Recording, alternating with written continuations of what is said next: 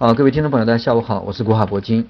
今天大盘收在了3218，现在是北京时间3点过4分，这个刚刚收线。那么今天的一个下跌了11个点，其实也这个在预料之中，也没什么好讲的。因为昨天我也说了，这个今天会有一个惯性的一个下冲，最低可能会达到3210，然后在3210附近得到企稳。因为今天是两会嘛，对吧？出于这个国家维稳的一个需要，所以说今天这个庄家跟主力这个也不会砸盘，所以说在3210点附近这个得到支撑，然后上涨，这个也是走的这个在意料之中。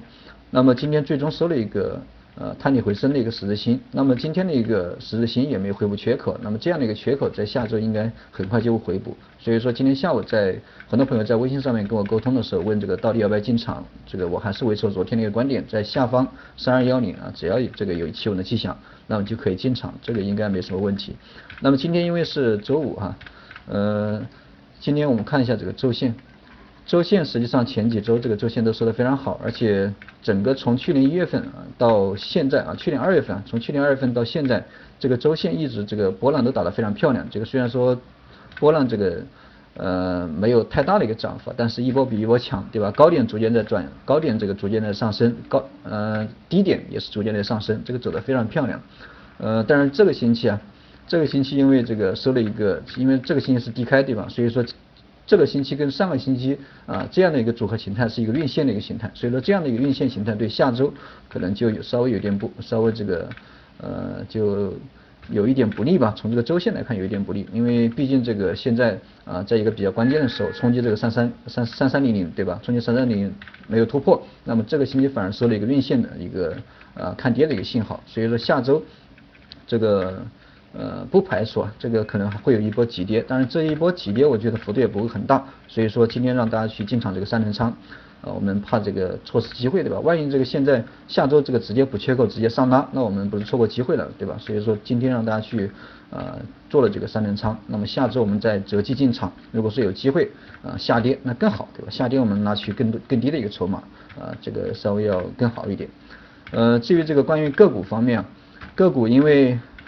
很多朋友都在问这个到现在怎么不讲个股了其实个股以前讲的比较多，但是现在确实也讲的比较少，因为最近这个一直在研究这个股指期货，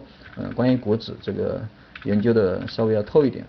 股指跟外汇，所以说这个个股方面讲的比较少，但是只要在微信上面跟我沟通的朋友，这个个股应该一般情况下都会给你们，所以说有问题个股的话尽量在微信上面聊，因为在这里讲课的话可能会误导其他的人，对吧？因为一只股票给你们重要的不是股票，重要的是买卖点，所以说可能本来别人这个股票选的非常好，对吧？然后我在这里一说一个个股，别人这个把自己的股票给平了，拿我的股票结果没赚钱的话反过来骂我，所以说这样的话我觉得也不大好，所以在这个讲课上面很少给大家提这个个股，主要是这个分析这个大盘的一个走势，当然这个大盘分析好了，个股按照这个大盘的节奏去做就行，这个一般也这个没什么问题。那么关于这个下周的一个行情，因为最近是两会的一个召开，今天开始政协的一个会议，所以说两会召开的一个期间可能会公布一些这个利好其他板块的一个消息，那么重点关注一下供给侧改革，包括这个混改呀，包括这个之前提到的一个政策一带一路啊，对吧？这个都是去产能的，对吧？这些国家政策方面的个股的话，应该在两会期间或者两会之后，应该都会有一定的表现，因为这个两会开完了，肯定会有一些消息传闻，对吧？出来可能会利好这些板块，这些国家的一个大人方针应该都会有一定的利好，所以说大家重点可以关注一下。关于个股的话，尽量在这个微信上面跟我聊，加一下这个微信古海铂金的手写字母加上4个8，有问题在微信上面跟我这个沟通一下。新来的朋友欢迎点击一下订阅跟关注，方便这个随时收听。好了，我们下周见。